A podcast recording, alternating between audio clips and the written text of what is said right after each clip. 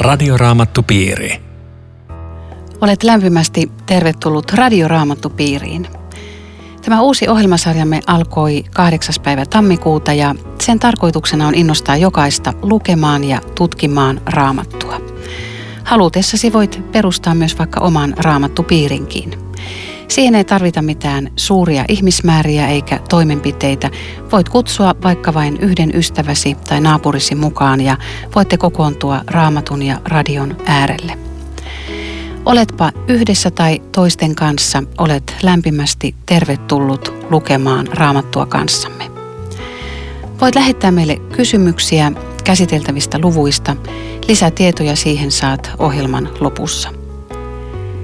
Kanssani keskustelevat Akasiasäätiön työntekijä, teologian maisteri Riitta Lemmetyinen sekä teologian tohtori, raamatun opettaja Eero Junkkaala.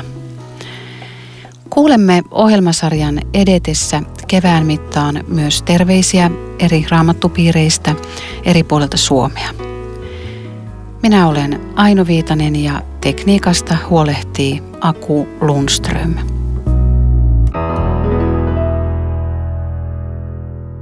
Tänään jatkamme Johanneksen evankeliumin luvusta kolme. Mitä tässä kolmannessa luvussa oikein tapahtuu? Siellä tämmöinen kaveri, jonka nimi on Nikodemus, menee yöllä tapaamaan Jeesusta ja he käyvät mielenkiintoisen keskustelun uudesti syntymisestä. Tämän keskustelun sisältä löytyy myös raamatun tunnetuimpiin lukeutuva paikka, jota kutsutaan myös pienoisevankeliumiksi. Luvun toinen puoli kertoo Johanneksen opetuslasten huolesta, kun he huomaavat, että Jeesuksen opetuslapsetkin ovat alkaneet kastaa ihmisiä. Kuka tämä Nikodemus nyt sitten oikein oli? Mies ei ollut kuka tahansa. Tämä luku kertoo, että hän kuului juutalaisen neuvostoon, eli me sanottaisiin Suomessa, että hän on valtioneuvoston jäsen ja sitten hän on Israelin opettaja, eli hän on, hän on todella kovan luokan teologi. Me sanottaisiin, että hän on ehdottomasti myös kirkolliskokousedustaja. Ja mä jostain luin, että tämmöinen Israelin opettajaksi pääseminen vaatii vuosikymmenten opit. Eli on laskettu jopa, että on semmoinen mun ikäinen kaveri 60, joka on siis todella maestro kaikella lailla. Ja, ja tota, nyt jo virkakin varmaan edellytti, että pitää mennä katsoa, kuka Jeesus on, Jumalan lähettämä opettaja. Oikeastaan Nikodemus tiesi jo vastauksen. Ja sitten kun se keskustelu alkaa, niin hänellä on ihan hukassa, kuka on Jeesus ja kuka hän itse on. Kaikki meni eri lailla. Ja tulee kaiken lisäksi yöllä. Niin. Tein nyt yleensä yöllä varmaan hiippailin nämä tämmöiset valtioneuvoston jäsenet jossain, mutta siinä on luultavasti sitten jonkinlainen pelko siitä, että ei sovi hänen arvoonsa se, että hän päivällä tilaa audienssi Jeesukselta, vaan menee vähän salaa kyselemään elämänsä tärkeitä Onneksi siellä on ympäri vuorokautinen vastaanotto yhä vielä Niin, tosiaankin, tosiaankin tämä on hyvä juttu. Joo, mutta hän kysyy Jumalan valtakunnan asioista ja, ja siitä tulee aika kova keskustelu, itse asiassa yksi raamatun tärkeimpiä lukuja tässä mielessä. No tässä puhutaan tämmöisistä asioista kuin vesi ja henki, uudestaan syntymisestä, äidin kohtuun palaamisesta. Tämä on ihan taas tämmöistä käsittämätöntä puhetta. Miten joku voi mennä takaisin äidin kohtuun ja syntyä toisen kerran? Tässä on osittain tämä sama idea, josta me viikko sitten puhuttiin, että Jeesus ottaa teemat, tai Johanneksen evankeliumiin nostetaan teemat ikään kuin tavallisen elämän kysymyksistä, ja sitten annetaankin hengellinen sisältö. Ja kesä 12 tämä, sanotaankin, että jos te ette usko, kun puhun teille tämän maailman asioista, kuinka voisitte uskoa, kun puhun taivaallisista. Eli tämä siirtymä maailman asioista taivaallisiin menetäisi koko ajan, niin, niinpä tämä syntymä on tässä Nikodemuksen kysymyksenä tai siis Jeesuksen ekan vastauksen jälkeen hän kysyy. Jeesus sanoi, että jos ihminen ei synny uudesti ylhäältä, hän ei pääse näkemään Jumalan valtakuntaa. Ja sitten Nikodemus kysyi, että hetkinen, että ei kai tämä syntymä nyt kahteen kertaan voi tapahtua. Jeesus sanoo sen tässä itse asiassa useaan kertaan sitten, että jos ihminen ei synny vedestä ja hengestä, hän ei pääse Jumalan valtakuntaan. No, mitä, mitä tämä uudesti syntyminen on, on ja, ja tämä vesi ja henki? Uudesti syntyminen on aika keskeinen kristillinen termi, vaikka aika harvoin sitä taidetaan nykyään käyttää. Tai jos käytetään, niin sitä kai sanotaan kirkon piirissä usein, että lapsi uudesti syntyy kasteessa, piste. Mun mielestä se ei riitä tähän vastaukseksi, sillä raamatun valossa se, joka on uudesti syntynyt, niin se on kastettu, joka uskoo Jeesukseen.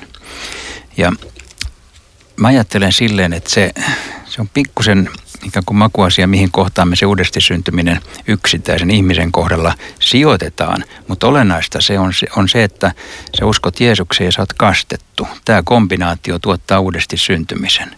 Niin, että jos jompikumpi puuttuu, niin puuttuu jotakin täysin olennaista.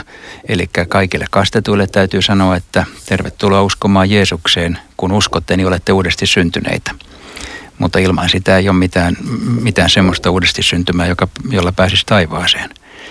Ja, ja siksi me ollaan monissa kristillisissä piireissä korostaa tietenkin tätä puolta, että uudesti syntyminen on yhtä kuin uskoon tuleminen. Se on, se on ihan oikein sanottu, mutta siihen liittyy tämä, että kastettu ja us, Jeesuksen uskova on uudesti syntynyt. Jossain kohtaa Raamatussa sanotaan ensin, että, että joka uskoo ja on kastettu, ja sitten jossain toisessa kohtaa sanotaan, että on kastettu ja uskoo. Siis onko tällä järjestyksellä nyt sitten mitään niin merkitystä, että kunhan ne molemmat vaan niin on? Nimenomaan ei ole järjestyksellä merkitystä. Että meidän esimerkiksi lähetystyössähän me useimmiten ensin opetetaan ja ihminen tulee uskoon ja sitten hän saa siis kristillistä opetusta ja sitten vasta kastetaan. Mm.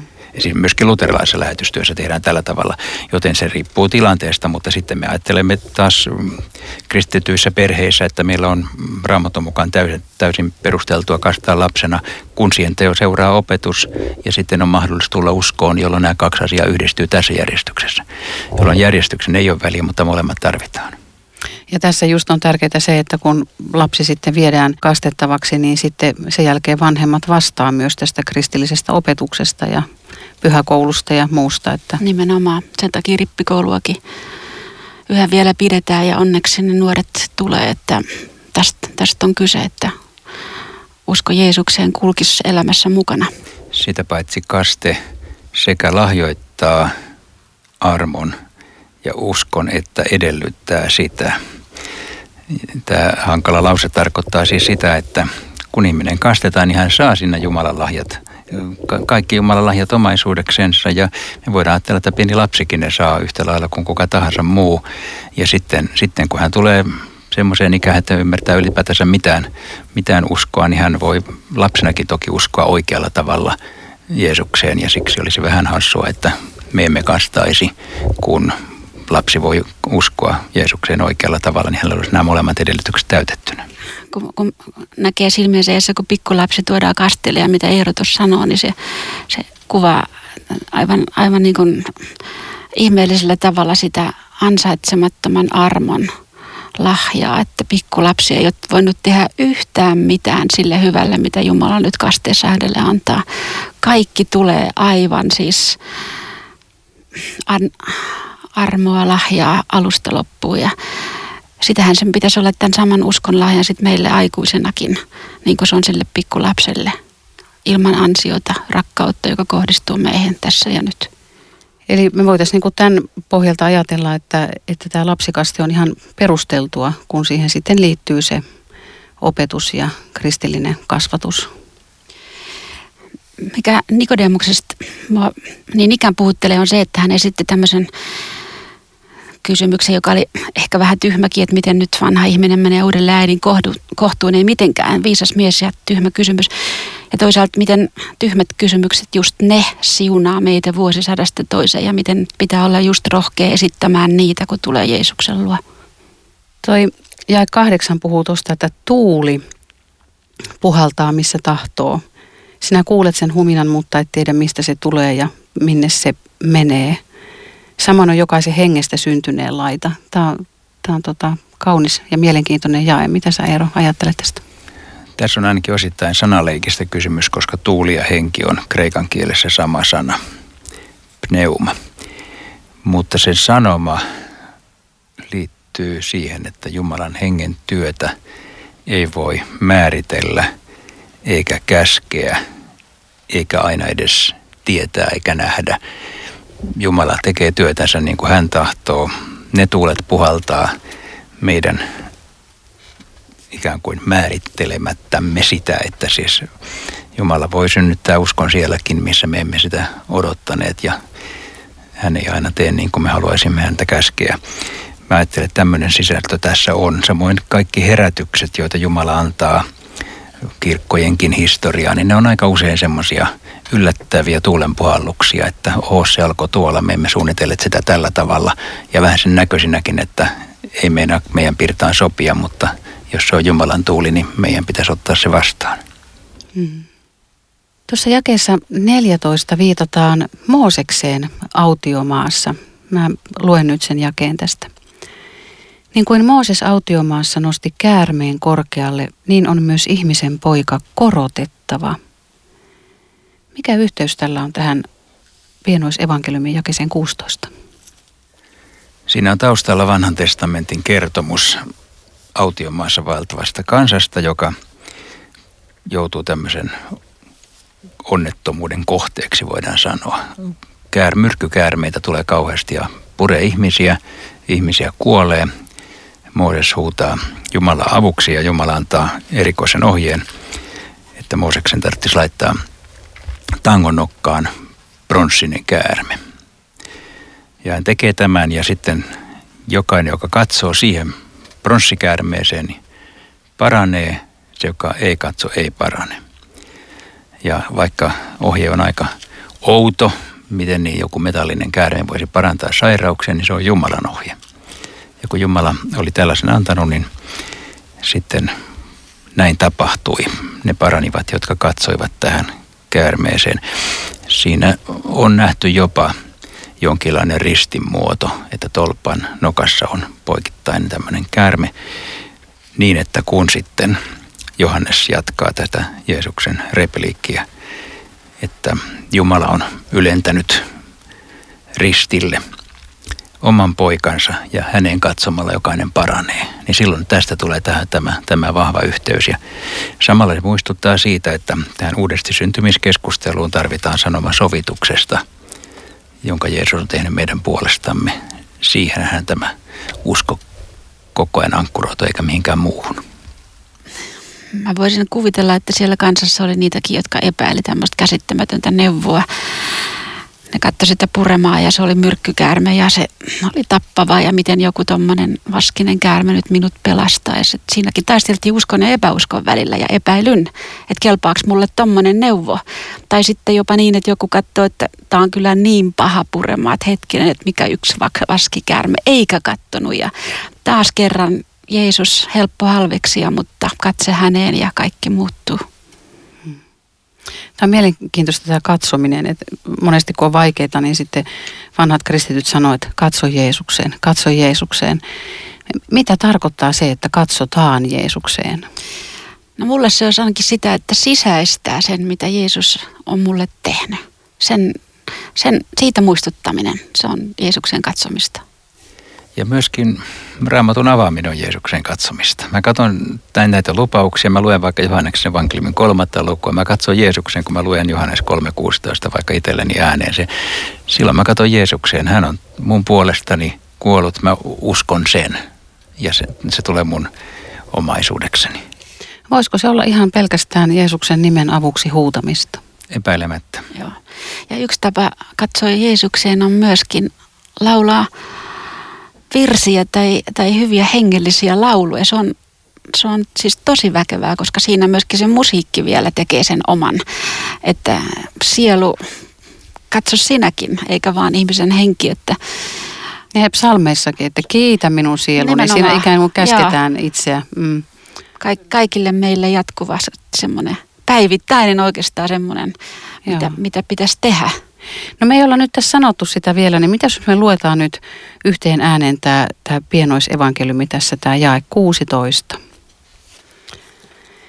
Jumala on rakastanut maailmaa niin, niin paljon, että antoi ainoan poikansa, jottei yksikään, joka häneen uskoo, joutuisi kadotukseen, vaan saisi iankaikkisen elämän. Tämä on Radioraamattu Piiri. Ohjelman tarjoaa Suomen raamattuopisto. www.radioraamattupiiri.fi Jatkamme keskustelua Johanneksen evankeliumin luvusta kolme. Minä olen Aino Viitanen ja keskustelemassa kanssani ovat Riitta Lemmetyinen ja Eero Junkkaala. Jumala on rakastanut maailmaa niin paljon. Tämä jaehan on tavattoman tuttu monille ja, ja siinä on se vaara, että kun se on niin tuttu, niin sen antama lohtu ei enää tunga tarpeeksi syvälle. Mulle kävi just näin, että mä en sitä enää saanut, kunnes mä joudun tosi pahaan kriisiin hengellisyydessä. Ja mä opin aina katsomaan itseäni syyttämään ja mä ajattelen, että mä oon se viimeinen ihminen, josta Jumala haluaa jotain tietää. Että Jumala rakastaa semmoisia, jotka on kristillisyydessä pärjännyt paremmin ja hyviä ja sitten kerran, kerran mä tajusin tästä, että hetkinen, että ketä se Jumala rakastaa maailmaa. Siis tätä, joka vihaa ja, ja tappelee Jumalaa vastaan ja, ja sättii ja pilkkaa. Ei kai, ei kai sitä ja nimenomaan sitä.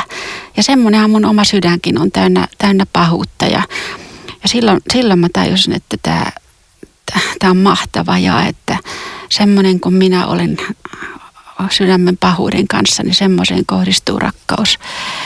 Ja sen, tämän jakeen antama lohtu, se on niin kuin luotaamaton. Se on niin väkevä. Onko sullakin siis ollut mukaan uskon kriisejä vai? mä olen sisäistänyt tämmöisen kristillisyyden, että kristillisyydessä on kyse ihmisen rakkaudesta Jumalaan. Ja tässä mä aina tajusin, että miten, miten, miten vähän on näyttöä ja tämä jae avasi mulle sen, että, että nyt mä oon ihan pihalla. Kristillisyydessä on kyse Jumalan rakkaudesta minuun ja maailmaan. Ja siitä seuraa sitten kyllä rakkautta ympärillekin, mutta että tästä se jae väkevästi puhuu. Joskus tätä on kehotettu lukemaan sillä tavalla, että pistää tuohon oman nimensä. Joo. Jumala on rakastanut Eeroa niin paljon, että antoi ainoan poikansa, ettei Eero, joka hänen uskoo, hukkuisi. Joo vaan saisi sen elämän, jolloin siinä tulisi tämä henkilökohtainen viesti. Joo, sen voisikin jokainen rukouspiirissä tänään tehdä, että panee siihen oman nimensä ja lähtee sillä lohdulla kotiin. No tässä kuitenkin puhutaan tuomiostakin tässä, tässä luvussa. Siinä sanotaan, että sitä, joka uskoo häneen, ei tuomita. Mutta se, joka ei usko, on jo tuomittu, koska hän ei uskonut Jumalan ainoaan poikaan – viimeinen tuomio on totta ja siitä moni raamatun kertomus puhuu, että me kerran joudutaan tilille omista teoistamme. Se on tosi vakava juttu. Kaikki mitä me ollaan täällä tehty pahaa, niin se, se lasketaan ja kirjataan paitsi kun olemme uskoneet Jeesukseen, niin ne kaikki pyyhitään pois. Eli me ollaan katsottu. Niin, kun katsotaan Jeesukseen, niin siinä yhtäkkiä tapahtuu sellainen de- deletointi, että koko mennyt elämä pyyhitään pois. Ja silloin ei ole tuomiota, silloin ei joudu ikinä tuomarin eteen. Silloin on pelkkää anteeksi antamusta ja armoa. Mutta tämä on siis sikäli kova juttu, että... Hei, hei, eikö me jouduta tuomari eteen, mutta se, meillä on vapauttava tuomio. No se on sama asia sitten jo, että niin, sitten niin. Ei, ei mitään tuomiota meille julisteta. Mutta tämä on sikäli vakava juttu, että jos nyt kuulijoissakin on joku, joka, jolle vielä tämä uskon asia on avautumatta, niin, niin kiireesti Jeesuksen luokse, koska mm. se on ainoa tie tuomiosta vapaaksi. Joku sanoi tästä musta tosi nasevasti, että ikuisuus on ajan kaiku. Kaiku vastaa niin kuin sille huudetaan, että kun Jumala kutsuu ihmistä armollaan uskomaan Jeesukseen ja ihmisen, ihminen vastaa kyllä, niin hän kuulee rajan toisella puolella tämän kaiun, kyllä. Ja sitten tästä toisinpäin, jos joku torjuu Kristuksen, niin hän kuulee saman ei. Ei kuolema ei muuta tässä mitään. Ihmiset luulee, että kun mä kuolen, niin mä, siellä on kaikki sitten toisin, mutta ei se ole näin. Että siitä tämä jää kertoo, että joka uskoo häneen, siinä on niinku tuomio jo siirtynyt pois. Ja se on hyvä vielä muistaa, että siis ainoa kriteeri on tämä usko. Joo. Että ihminen luonnosta jotenkin ajattelee, että mulla pitäisi olla jotakin esittää Jumalalle tai mun pitäisi olla niin hyvä kristitty, että mä kelpaisin tai kun mä, niin kuin sä sanoit Riitta äsken, että kun kokee itsensä oikein huonoksi ja syntiseksi, niin ajattelen, että mä en kelpaa. Nä, näillä ei mitata. Mm. Ei, ei ole mitään muuta kelpaavuutta kuin se, että mä turvaudun Jeesukseen. Silloin mä oon pelastettu, silloin mä oon vapaa tuomiosta, silloin mä kelpaan. Muita mitään ehtoja ei ole eikä, eikä aseteta ja sen takia voidaan sanoa, että huonokin kristitty, vaikka kuinka – kelpaamattomaksi itsensä kokeva kristitty Jeesukseen turvautuessa on sataprosenttisesti vapaa kaikista tuomioista. No mitä tämä valoon tuleminen on, että se, se ei ole teko eikä ansio, mutta mit, mitä on semmoinen niin terve valoon tuleminen? Mistä tässä puhutaan? Ei se varmaan muuta ole kuin tulemista Jeesuksen luo. Jokainen, joka tulee, tulee sen takia, että hän tajuaa, että mä tarvitsen sinua Jeesus. Eli kertoo, että, että mä olen syntinen ja, ja mä, mä en tule toimeen, ellei mä saa sulta sitä armoa ja anteeksi antamusta. Ja se, joka ei tule valoon, niin ei tule Jeesuksen luo. Niin, se valo, valo paljastaa likaisuuden. Valo paljastaa meidän, meidän syntimme, mutta jos sitä ei ole koskaan missään määrin tapahtunut, niin ei me ole tarvittu Jeesustakaan. Joo. Siis vain se tarvii Jeesusta, joka tajuaa, että mun elämässäni on jotain vikaa. Mä, mun asiat Jumalan kanssa ei ole järjestyksessä. Silloin mä vasta rupean Jeesusta tarvitsemaan. Että et usko ei ole niin kuin jokin sellainen, että sulle, sulle annetaan niin kuin palkinto jostain, taikka mm, silotellaan sut menet, vaan sun pitää Jeesuksen edessä joutua tilille omista synneistäsi. Sanotaan, että tuomittavaksi täällä, niin ei tuomita siellä. Niin, niin. No tuo luku jatkuu sitten sillä tavalla, että Jeesus lähtee opetuslapsineen Juudeaan ja, ja hän viipyy siellä opetuslasten kanssa ja, ja sanotaan, että hän kastoi ihmisiä. Ja siellä seuraavan luvun alussa se tarkennetaan, että, että opetuslapset kastaa. Mis, mistä kasteesta tässä nyt on oikein ero kysymys? Se on aika tärkeä huomata, vaikka tämä onkin pieni sivuseikka tässä luvussa, että tämä ei ole vielä kristillinen kaste. Tässä on kysymys Johanneksen kasteesta, joka edelsi kristillistä kastetta – ja kristillinen kaste asetettiin vasta Jeesuksen ylösnousemuksen jälkeen, jolloin hän on sanonut, että kastakaa isän ja pojan ja pyhän hengen nimeen. Sitä ennen nämä kaikki kastamiset ovat, voidaan sanoa niinkin, että vanhatestamentillisia kasteita, mutta tämä on tämmöinen väli, välivaiheen kaste, jossa Johanneksen kasteella ikään kuin viitataan siihen tulevaan, että Jeesuskin kastettiin tällä kasteella. Ja apostolien teossakin on yksi esimerkki, jossa on kastettu Johanneksen kasteella. Sitä ei vielä katsottu kristilliseksi kasteeksi ja siksi täytyy kastaa isän ja pojan pyhän hengen nimeen. No tuossa sanotaan sitten jakessa 34, että ei Jumala anna henkeään määrä mitalla. Mitä, mitä tämä nyt tarkoittaa? Siis saako joku enemmän Jeesusta ja joku toinen vähemmän Jeesusta vai mitä tässä niin kuin? En mä tiedä, onko mä ymmärtänyt tämän jakeen oikein, mutta mulle se puhuu sitä, että että kun ihminen tulee Jumalan luo ja hän synnyttää ihmisen uudeksi, niin siinä ihminen saa pyhän hengen. Ja se on, se on koko paketti, ei tule mitään vähän pyhää henkeä, josta sitten joskus myöhemmin tulee hengen täyteys, vaan mä saan kaiken. Koko paketti tulee siinä ihmeellisessä hetkessä, kun Jumala synnyttää mut lapsekseen.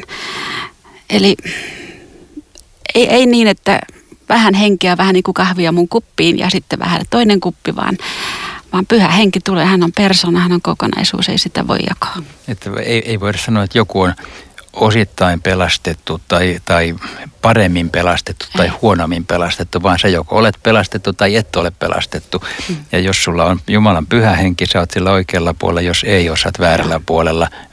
Varmaankin tätä todellakin. Mutta sitten on erikseen ne kokemukset, joita me voidaan ehkä saada, mutta ne on sitten ihan niin kuin ihan muuta asiaa sitten. Joo, ja sitten pitää tietenkin kasvaa uskossa ja niin kun pyytää elää niin lähellä Jumalaa ja Jumalan pyhä henkeä kuin mahdollista, mutta että niin kun pelastuksen näkökulmasta ei ole mitään asteeroja. Miten sä oot Eero uudesti syntynyt? Ha, mä tulin nuorena poikana uskoon, että se ei ole kovin ihmeellinen kertomus, mutta mä, mä en ollut uskovasta kodista, että siinä mielessä että mä tulin vähän niin kuin pystymettästä kuitenkin vähän alta rippikouluikäisenä ajauduin kaverien pyytämänä nuorten tilaisuuteen seurakunnassa ja jotenkin ihmettelin, että mitä nämä täällä puhuu Jeesuksesta. Ja sitten yksi kaveri tuli multa kysyä, että oot sä uskossa? Ja mä vastasin, että en mä tiedä, kun mä en todellakaan tiennyt, mitä se tarkoittaa. Ja sitten se rupesi mua pelottelemaan helvetillä ja sanoi, että jos se, jos se tota, kuolisit tänään, niin pääsi, pääsisikö sä taivaaseen? Mä ajattelin apua, että ne on puhunut täällä, että ei pääse, jos ei usko Jeesuksen. Sitten mä sanoin, no kyllä mä se sen verran ainakin tahtoisi uskoa, että mä pääsisin taivaaseen. Ja mä en paljon sitä, sitä ymmärtänyt, mutta se kaveri sanoi, että no, rukoilla, että Jeesus tuli sun elämääsi. Mä että okei, okay, sopii.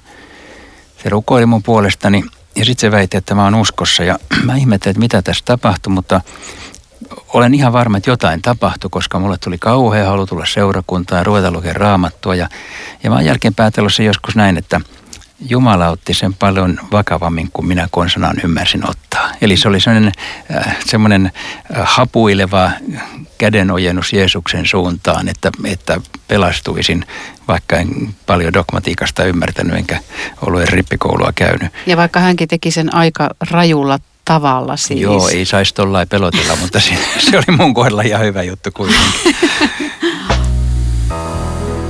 Radioraamattu piiri. Tässä oli radioraamattupiirimme tänään. Kiitos Eero Junkkaala, kiitos Riitta Lemmetyinen, kiitos sinulle, joka olit mukana. Kysymyksiä ja kommentteja voit lähettää joko sähköpostilla osoitteeseen aino.viitanen at sro.fi tai postikortilla osoitteeseen Suomen raamattuopisto PL 15 02701 Kauniainen. Johdattaisitko Eero meidät loppurukoukseen? Herra, kiitos, että me olemme saaneet keskustella sinusta ja nyt me tahdomme avata sydämemme sinulle.